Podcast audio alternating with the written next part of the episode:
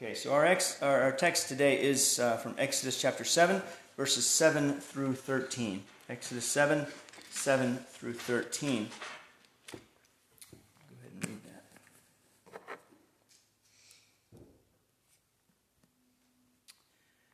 Now Moses was 80 years old, and Aaron 83 years old when they spoke to Pharaoh. Then the Lord said to Moses and Aaron, When Pharaoh says to you, Prove yourselves by working a miracle, then you shall say to Aaron, Take your staff and cast it down before Pharaoh, that it may become a serpent. So Moses and Aaron went to Pharaoh and did just as the Lord commanded. Aaron cast down his staff before Pharaoh and his servants, and it became a serpent.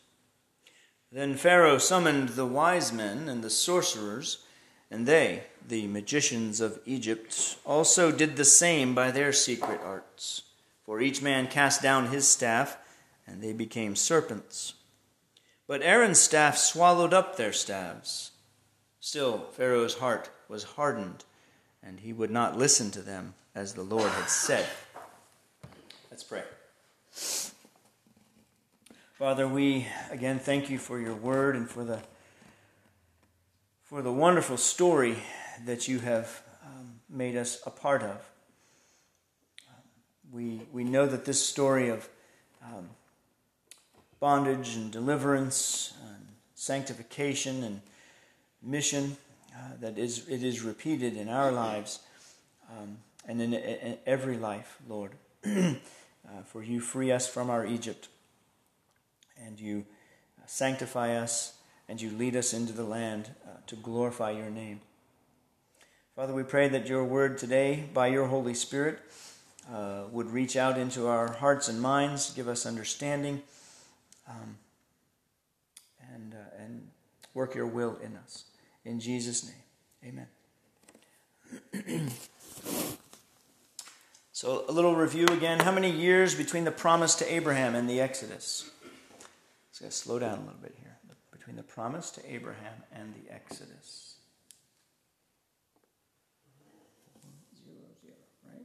400 years.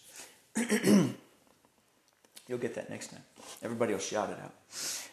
How old was Moses when God called him to deliver his people? 80.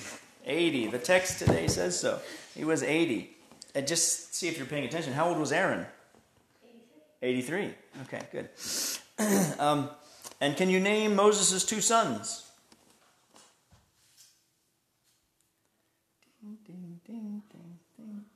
Gershom and Eleazar. By the time we're done with this, you will be able to name them. What about his wife? Zipporah. Zipporah. Okay. Just a reminder that Moses had a wife and children. There was family life there of some sort. Yeah. okay. Um, so, important themes from Exodus so far we've been over covenant and the dominion mandate. We've been uh, really kind of driving that quite a bit. Um, covenant was the basis for crying out to God for help. It still is today. We can cry out to God just um, as the Psalms do all the time um, Lord, where are you? Come and do what you said you're going to do. Uh, things are not the way they should be. Come and do what you said you're going to do. Uh, to grumble like Christians, we need to be able to do this. And we do that by calling out to Him crying out to him on the basis of the covenant. We are his people. If we understand the Psalms, we are the bride of Christ. And we're not to be a nagging wife, but still, you can call out to God and say, Hey, you've got some covenant responsibilities, Lord. Um, you said you were going to do this. You said you were going to fix the barn. Fix the barn, Lord. right? you said you were going to take out the trash. Take out the trash, Lord. I'm not saying we should, know, you get it. Okay. Grumble like Christians uh, God remembers his covenant and he responds. Uh, it's there, the covenant is there. To, he invites us to do this. Uh, the dominion mandate is behind all this. Um, the dominion mandate is basically God saying, Here's creation, it's yours, take care of it. Right? Manage this well. Um, this is something that it's, was given to mankind, to human beings This is, uh, so this is behind everything is the dominion mandate. And we went over how individualism and collectivism were pursued. That's recorded in the book of Genesis. Um, individualism didn't work, so God wiped everything out with the flood. Everyone, is every man for himself. And then the collectivism of Babel, that failed um, because they were uniting in the name of man. And, and God put an end to that. And He demonstrated here's how I want you to do it. It's like this. It, it, do it like this. And when He provided the covenant, He provided this pattern um, of deliverance, consecration, and mission. That's what He's doing in this in, in the book of Exodus. Really, is demonstrating this is how covenant, my covenant with you, uh, to manage the world. This is how you're supposed to take dominion. Um, deliverance, consecration, mission. Deliverance, consecration, mission over and over again. Out of Egypt to Sinai into Canaan. Out of Egypt to Sinai into Canaan over and over again. covenant renewal worship. Remember, we talked about how covenant renewal worship is that pattern, um, and that's why we worship as we do. We said last time when we were together, we said that selfishness and sin is our Egypt, and the world around us is our Canaan. So life in the church is our Sinai, where God speaks his word to us and trains us in righteousness. You are Israel at home, you are Israel at work, you are Israel in Walmart and McDonald's. If you are in Christ, you are Israel everywhere you go. um, I put Israel and Jerusalem, dot, dot, dot. I'm supposed to know what that means. Um, life in the church is about preparing us as individuals and as a congregation to carry out the mission of saving the world. Okay, so life in the church is about preparing us as individuals and as a congregation to carry out the mission of saving the world. So we need to see in the Exodus story the pattern of life provided for us by God deliverance, consecration, mission. This is repeated and displayed for us new every Lord's Day in our gathered worship. So we're about to enter the deliverance chapters in the story in the book of Exodus, um, showing how just exactly how God freed Israel from slavery in Egypt. In this story, there are two main ideas. Okay, so in, in the story of uh, Exodus, um, in the book of Exodus, there are two main ideas. That is, the covenant of Yahweh with his people, and the power of Yahweh over the power of Egypt. Okay? So there's, there's two main themes here the power of Yahweh, uh, the covenant of Yahweh with his people, and the power of Yahweh over, over um, the power of Egypt, especially over their um, everything that they worshiped. Okay, God's power over everything they worship. um, for us today, uh, it would be money, sex, technology, etc. Um, these are dominant things, but in their world, um, similar but different things we're going to take a look at. We've already looked at the covenant quite a bit, and we understand that God chose a people for himself, and that through them he would bless the world with light and life. That is how God planned to do this to choose a people, to form them, to teach them, to train them, um, and through them to bless the world with light and life. This is the calling of the people of God from generation to generation. That is what we are supposed to be about. That is our business. That is our purpose. God created a seed and nurtured it. Now, this, when I was studying for this, this image just came to me, and so I, I'm not going to develop it a whole lot, except it just seems to be a powerful image. God created a seed and nurtured it in Abraham, Isaac, and Jacob.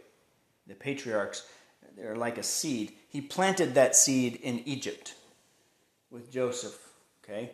He took that seed and he planted it in Egypt, in the dirt.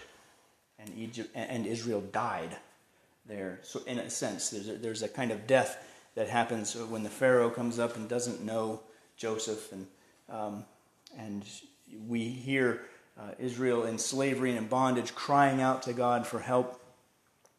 That seed died, and it is about to be raised again in Moses. Moses' job is to bring them out, almost as if this thing is coming out of the dirt. right? He's, he's bringing the seed of Israel up out of the dirt, and it is becoming something. um, in all of this, we are meant to see the sovereignty of God from beginning to end. It was He who made Israel. It was He who planted Israel in Egypt for the very purpose of delivering them from it. That's, that's important. God planned for them to be put into Egypt, He put them there um, in order to call them out from it. Come up, come out, grow. um, so, the sovereignty of God. It is also He who frees them in spite of all the stubborn tyranny of Pharaoh. And this is still the way of God with us today. I think of how important um, the imagery of gardening is to understanding the gospel, um, to putting something um, in the ground and that it, it has to die. Uh, the seed dies, and um, unless the seed dies, the plant can't grow. So the thing's got to go into the ground um, and be covered, and then up from the ground it rises. Um, and I was reminded of uh, Hosea 11.1 and, and Matthew chapter 2, how he uh, Matthew links these two together. Hosea says, um, When Israel was a child, I loved him, and out of Egypt called my son. I just imagine a farmer looking over the plant going, come out, come out. That's, I, I, see that image pretty strongly. Gardening and the gospel. Yes, of course, the, the farmer has to wait, right? The gardener, you wait. You put the seed in and it takes a while to do this. But God designed this. Nature just preaches um, so clearly. Out of Egypt I called my son. Out of the ground of suffering and enslavement I called my son. seed time and harvest, and all the growing in between. Uh, this is God's just woven this into nature. You can't avoid it. Um, seed time and harvest again and again and again and again. The cycle of nature is the thing that God is, is proclaiming to us. God forms us and plants us in our Egypt in order to grow a particular kind of crop. So God's growing different kinds of crops, okay? They're all crops and he expects to reap a harvest. Um, so he plants you in one story and he plants someone else in another story. Uh, some people get planted over in China, some people get planted over in America or in England or you know, Australia, wherever you. God plants you in different places, uh, but it's all a planting, and He's growing things up. uh, so He forms us, He plants us in our Egypt, uh, to grow a particular kind of crop. You are what you are by God's design. And by his call, your purpose is to glorify and enjoy him forever. Okay? So this that's the overall picture. All of this uh, pertains to God's covenant with his people. Moses now begins to describe the power of Yahweh over the power of Egypt, and this is the beginning of God's deliverance. So let's see what the Lord says through the text today. Again, we're in Exodus chapter 7. Um, just a, kind of a quick overview. That there are five chapters in Exodus to cover the ten plagues. Five chapters to cover ten plagues. Um, we're going to read each chapter, but we will study the passage as a whole as well. Exodus from Exodus 7 8 to Exodus 11 10. That's where you're going to see the plagues, all the plagues of Egypt. Um, and um, most people can't really name all of them, but most of us can name a few uh, without even looking at the text, right? Um, so here's here's how kind of I want to give you an idea of the structure here. Um, so the prelude to the ten plagues comes in our text today from uh, chapter seven, verses eight through thirteen. Um, snakes, snakes. Um, and then the rest of chapter 7 has to do with water being turned to blood. The Nile gets turned to blood. Uh, chapter, the first part of chapter 8 comes the plague of the frogs. Frogs. Plague of frogs. Uh, this, uh, the middle part of chapter 8 is gnats, or as the, I think the King James Version has it, is lice. Either way, small, irritating, very irritating, tiny bugs. Um, and then uh, the, the last part of chapter 8 is flies.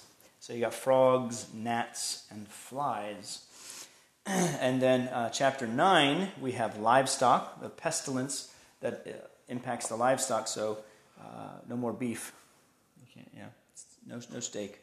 Uh, but your livestock dies, uh, which is really kind of hits you where, where it hurts back then. Livestock was your, your livelihood. Uh, the way you could eat and live.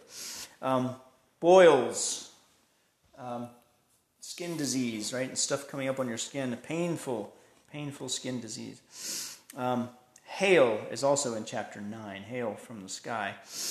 Um, huge things like tearing things up. And of course, there were no insurance companies then, so uh, yeah. Um, and then uh, chapter 10, you have locusts um, who come and eat whatever's left. And then uh, you also have darkness. That is the ninth plague. Chapter 11, we have the tenth plague, which is the death of the firstborn. Um, so this is the structure. Um,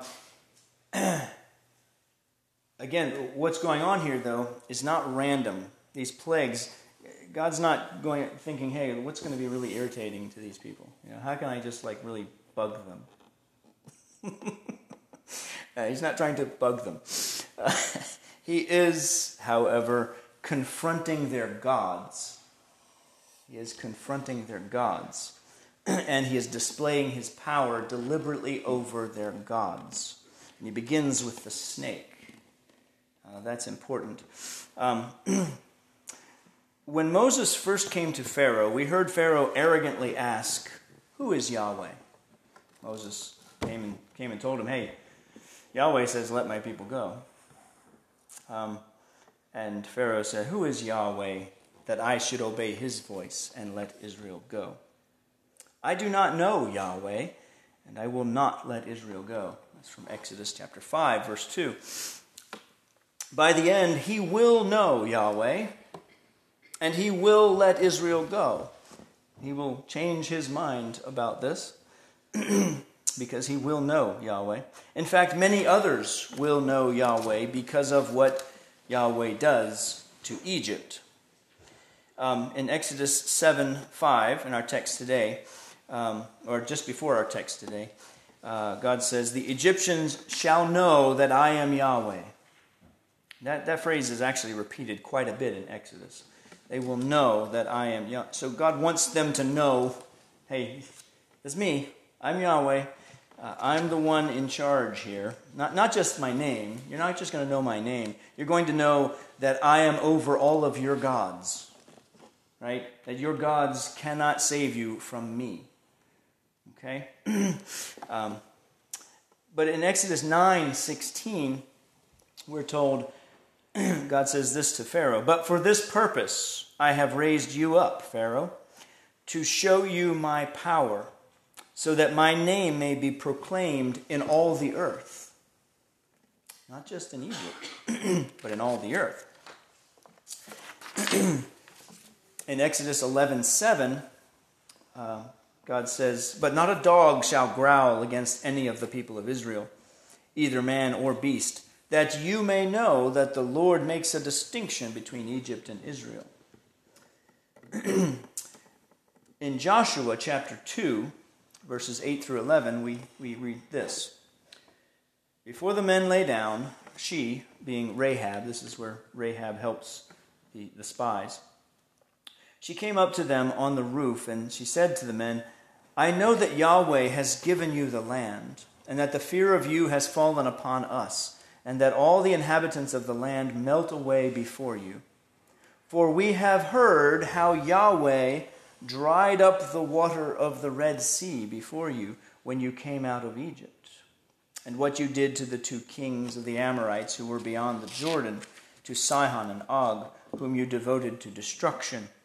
And as soon as we heard it, our hearts melted, and there was no spirit left in any man because of you. For Yahweh, your El, that's your God, he is El in the heavens, he's, he's God in the heavens above and on the earth beneath. So when Joshua leads the Israelites into Canaan, they know about this. They've heard. As God said to Pharaoh, "Yeah, I'm going to, so that the world may know. The world's going to know uh, how they're going to know who I am and what I've done. they certainly knew in Canaan. Even 300 years later, in the days of Samuel and Israel's fighting with the Philistines, the Philistines recall that Yahweh, Israel's God, overthrew the Egyptians with terrible plagues. 1 Samuel 4 8. 300 years later. So uh, this, this message goes out. God accomplishes his purpose. They fear Yahweh. Some initial observation. No, I think I need to back up a little bit first.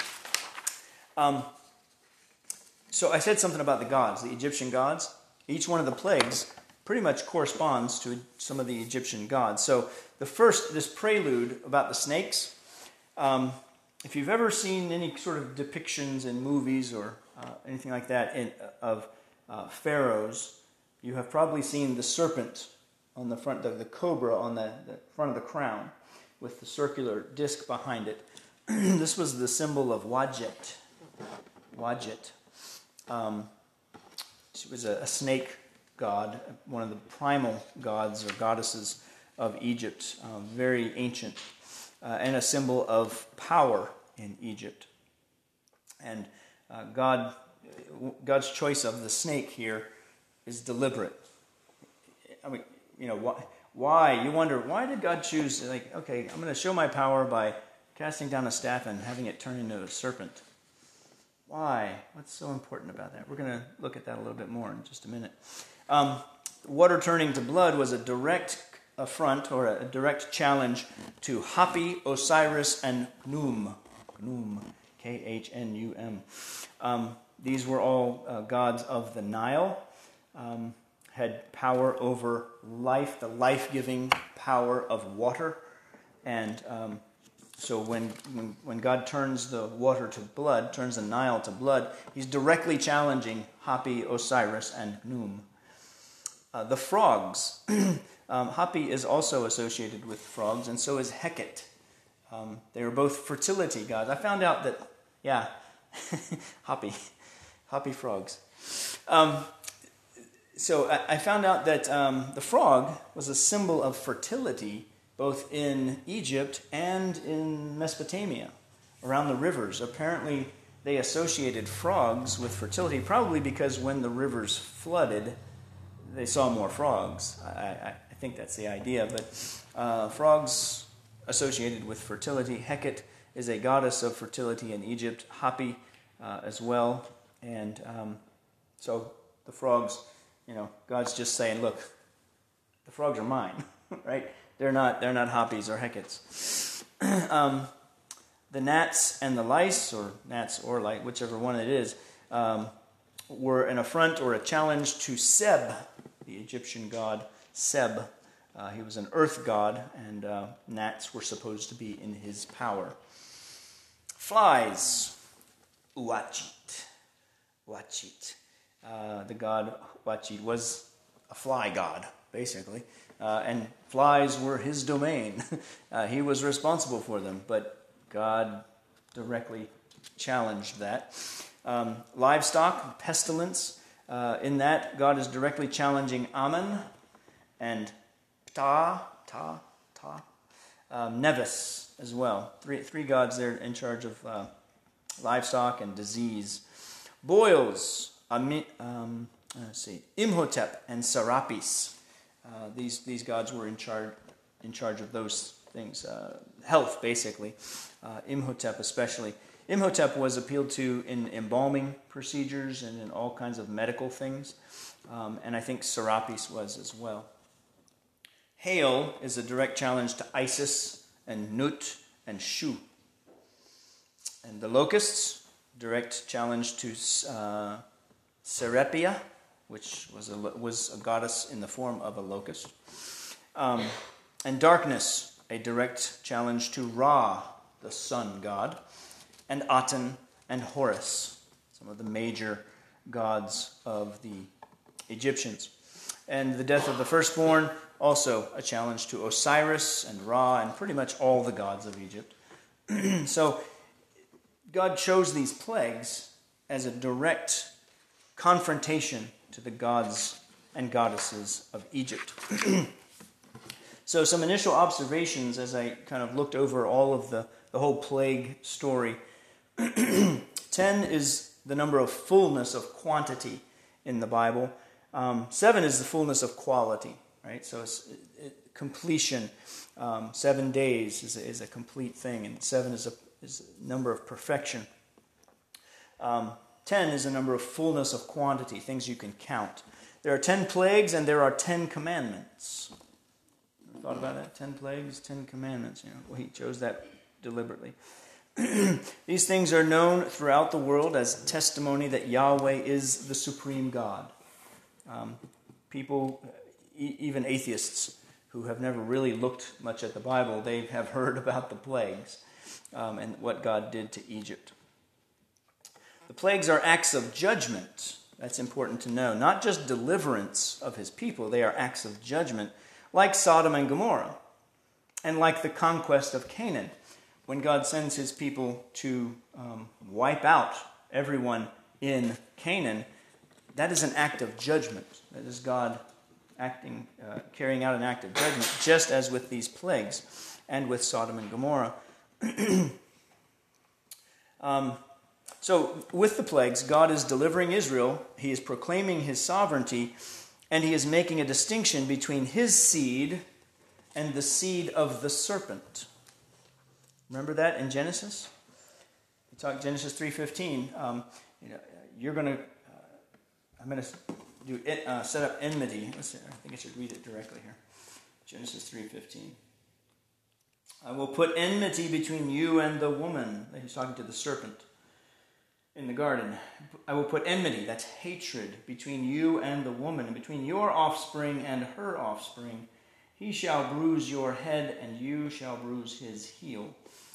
Um, um, okay, yeah, so uh, there's that enmity from the beginning between uh, the seed of the serpent and the seed of the woman. And here in, uh, in Exodus, we're seeing this uh, portrayed. Uh, so, again, why does God choose as a sign, the first sign, throw down your staff and it's going to turn into a snake? Right? Um, it's, it's a bit of a setup, really, because he knows what Pharaoh is going to do. um, okay. Um, so, God's making a distinction between his seed and the seed of the serpent. Egypt's attachment to the serpent is not by accident. Um, another observation is that there's a pattern to all the plagues. You'll find that two come with warnings, and then the third one without a warning. It happens again and again and again. So uh, you'll see that, for example, uh, water to blood and frogs both come with warnings. I'm warning you, this is what's going to happen. The gnats come without warning, no warning. And then the flies and the livestock, they come with warnings, but then the boils come with no warning. And the hail and the locusts come with warnings, and darkness comes with no warning. And then the, the death of the firstborn comes with a warning. um, so there's that pattern to it. I warned you twice, right? And then third time, you're out. Um, so I also noticed the magicians can imitate the first two of the plagues, or three if you count the serpent thing. They can imitate the serpents, they can imitate the water to blood, and they're able to imitate the um, the frogs. Is it? Yeah, it's frogs. Um, I think it's the frogs. Yeah, um, they can imitate those, but when it gets to the gnats, they can't do it, and they say, "Oh, this is the finger of God," because we can't do this. Yeah, 3 through 10 are beyond them. Most of the plagues show up again in John's revelation. This is something else I observed, ironically, as judgments against unfaithful Israel.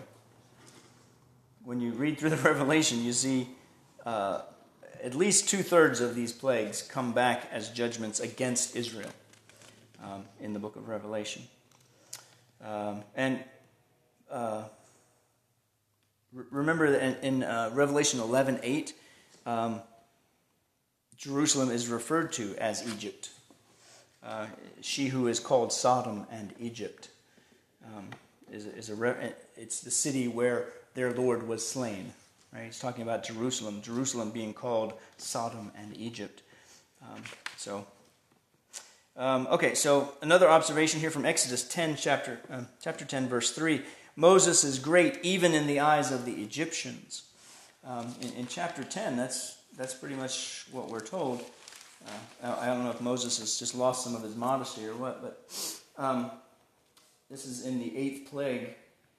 Um, Moses and Aaron went into Pharaoh and said to him, Thus says the Lord, the God of the Hebrews, uh, How long will you refuse to humble yourselves before me? Let my people go, that they may serve me. Um, okay, that's not the reference I wanted. Exodus 10.3 is not. Well, there is a reference there in, in Exodus that says Moses was great even in the eyes of the Egyptians.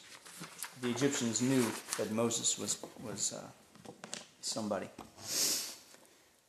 okay, uh, so as I pointed out, the, the plagues are against the gods of Egypt. Um, these plagues are not random troubles sent by God, they are direct references to Egypt's gods. In Numbers 33, verses 3 through 4, we read this They set out from Ramses in the first month. This is about the Exodus itself when they get delivered. On the 15th day of the first month, on the day after the Passover, the people of Israel went out triumphantly in the sight of all the Egyptians, while the Egyptians were burying all their firstborn, whom the Lord had struck down among them. On their gods also the Lord executed judgments. Right? That's Numbers 33, 3 through 4. Uh, on their gods also the Lord executed judgments. Okay. Um, so, our text uh, in Exodus chapter 7 is, a, like I said, a prelude to the plagues um, because it begins Moses and Aaron confronting Pharaoh um, and the snakes, the snakes issue. okay, so in our text, uh, we're told first, we're told how old they are um, 80 and 83.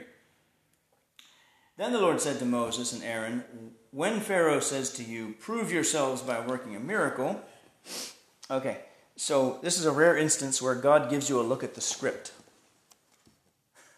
He, he, he tells you, Pharaoh's next line is, okay, this is when you go in to see Pharaoh, his words are going to be, Prove yourselves by working a miracle. He, God tells Moses and Aaron, this is what he's going to say. How does God know that? because he wrote the script, right? He wrote the script. So here's the next lines. Pharaoh is going to say this, and when he says that, you say this, you, you do this. Um, throw down your tell tell Aaron to throw down your staff. Um, so Aaron takes the staff and throws it down. The staff snake thing is no random design. Um, snakes are at the heart of Egyptian religion and power. Um, cast down your staff. Well, this is a, this is a setup, and Pharaoh takes the bait. Um, because when Pharaoh sees this, Pharaoh, I think, I'm, I'm reading between the lines here. Pharaoh says, Oh, snakes, we can do snakes. Because immediately he summons his magicians and his sorcerers.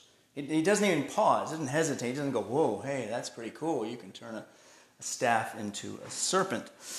Um, but he says, No, we, we can do that. I've seen that done. I am going to call these guys, and they can do this. So, this is not a surprise to Pharaoh. Okay, um, there's a lot of different takes on what's going on here um, with these magicians. Um, the magicians, uh, there's a group group labeled magicians, and it seems to be under them. Within that group are wise men and sorcerers. Magicians are made up of wise men and sorcerers. Uh, the same, these are the same guys who tried to interpret Pharaoh's dreams back in Joseph's day, over 200 years earlier. Remember those guys? Okay, they, they were not able to do so well. Um, there's a couple of Hebrew words here uh, chartom, uh, chakam, and kashaf. I'm not sure if they actually come from Egyptian or really Hebrew, but uh, the chartom are engravers and writers and scribes, but they got the name they get that, that name gets translated as magicians because in Egypt, uh, these people uh, were said to, it was these people who were said to have magical abilities. There is some kind of connection between writing and magic in the ancient world, um, and especially if you can engrave something on something else. Um, but they're magicians, and then there are wise men who are you know they know things, and uh, often they're the same group of people, and then sorcerers. These tend to be like the the guys who can uh, mix up chemicals. They, they mix, they, they, they make quote unquote magic with stuff, right? And if you think about it, technology is not far removed, and pharmaceuticals for that matter, you know, making magic with stuff. Okay? Uh, they make things happen with stuff, and so these are sorcerers. Um, so the people who did all the embalming stuff, for example, and uh, the priests and all that, uh, they, they were often among these people. Moses would have been very familiar with these guys. He grew up, remember, for 40 years, Moses was in the house of Pharaoh. These people were probably around all the time. He knew these people. He probably even knew what they could do with their staves. Okay? So I don't think Moses was very surprised at this. um, the magicians did the same thing, the text says. And one of two things is going on here, and, and different scholars come out in different camps about this. Um, either the magicians are tapping into actual spiritual powers or being used by demons, right? Either way, they're tapping into spiritual powers where they can actually turn a staff, a stick, into a snake. Okay? Possible. I think it's more probable um, I'm not denying that the other one's possible. I'm, I'm just thinking, it seems to me, I'm going with this one. um, these magicians are practicing a rare form of snake handling that can still be done today. It's pretty cool if you research it a little bit. You can actually take, and it really only, it seems to work best apparently with the Egyptian cobra. Um, that you can press the, the nape of the neck of the cobra and stretch it out stiff It's paralyzed. You can, you can paralyze the cobra by doing that. And apparently, uh, this kind of thing happened with the Egyptian, uh, the people in the priests or whoever handled snakes in Egypt, um, and they could just take them out of their cloak and throw them down. You know, ah, look at that, and they throw it down, and of course, it's unparalyzed. It hits the ground and uh, it begins to move. um, I'm thinking something like that happened. Uh, I'm not saying it's, it's, impossible that they were tapping into other spiritual powers, um, but it seems likely that this is something they were doing. So they took out the, you know, he, Pharaoh called for him, hey, I've seen this done before, right? So you guys come on out. See what Moses did? Again, I think Moses probably had seen this or heard of it before, so I don't think he was too surprised. Um, so they threw theirs down. Ha! snakes. See, we can do that. That's nothing. All right, except that Moses and Aaron's snake ate the other two. Right? So, again, I think this is such a setup. God set this up. right? Snakes. Boom. Yep, you think you can do snakes. Go ahead, do your snake thing. Okay, there's your snake thing. Now my snake's going to eat your snakes. Right? Your snakes are gone. Okay? So, um, interesting, interesting power play right there. Um, Wadjet, as I've said, uh, was a snake goddess, uh, probably one of the oldest goddesses in Egypt. Um, she's associated with justice and time and heaven and hell and the protector of all of Lower Egypt. Um, and so the, the serpent, Wadjet, became uh, the symbol of uh, royal authority in Egypt. And to have uh, Pharaoh's snakes be eaten up by Yahweh's snake was a definite sign. Um, and the, the symbol uh, the, of the snake with the sun behind it, it was a crown for Pharaoh. It was called the uraeus. So that's what he wore as part of his crown. Um, this is certainly a contest between the seed of the woman and the seed of the serpent. Okay? Uh, Pharaoh here being the seed of the serpent, and Moses and Aaron representing the seed of the woman. this is an introduction to the ten plagues. Yahweh confronts and defeats Egypt's oldest and highest goddess, Wadjet. The stage is now set for Yahweh to demonstrate his power over all of Egypt's gods and goddesses. So, uh, I'm going to conclude this here by saying uh, Yahweh is the maker of heaven and earth. He's the only God. The only God. As the divine storyteller, he has authority over all things. We have our Egypt too, and our Egypt has its gods and goddesses.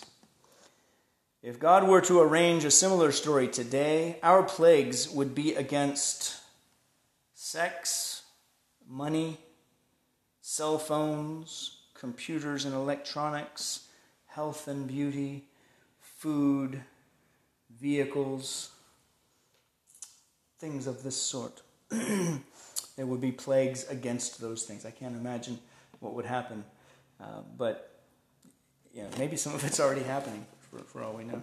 Um, while we may worship many things, He is the only one worthy of worship.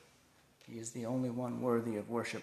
How far had the Hebrews gone over 200 years towards becoming more Egyptian?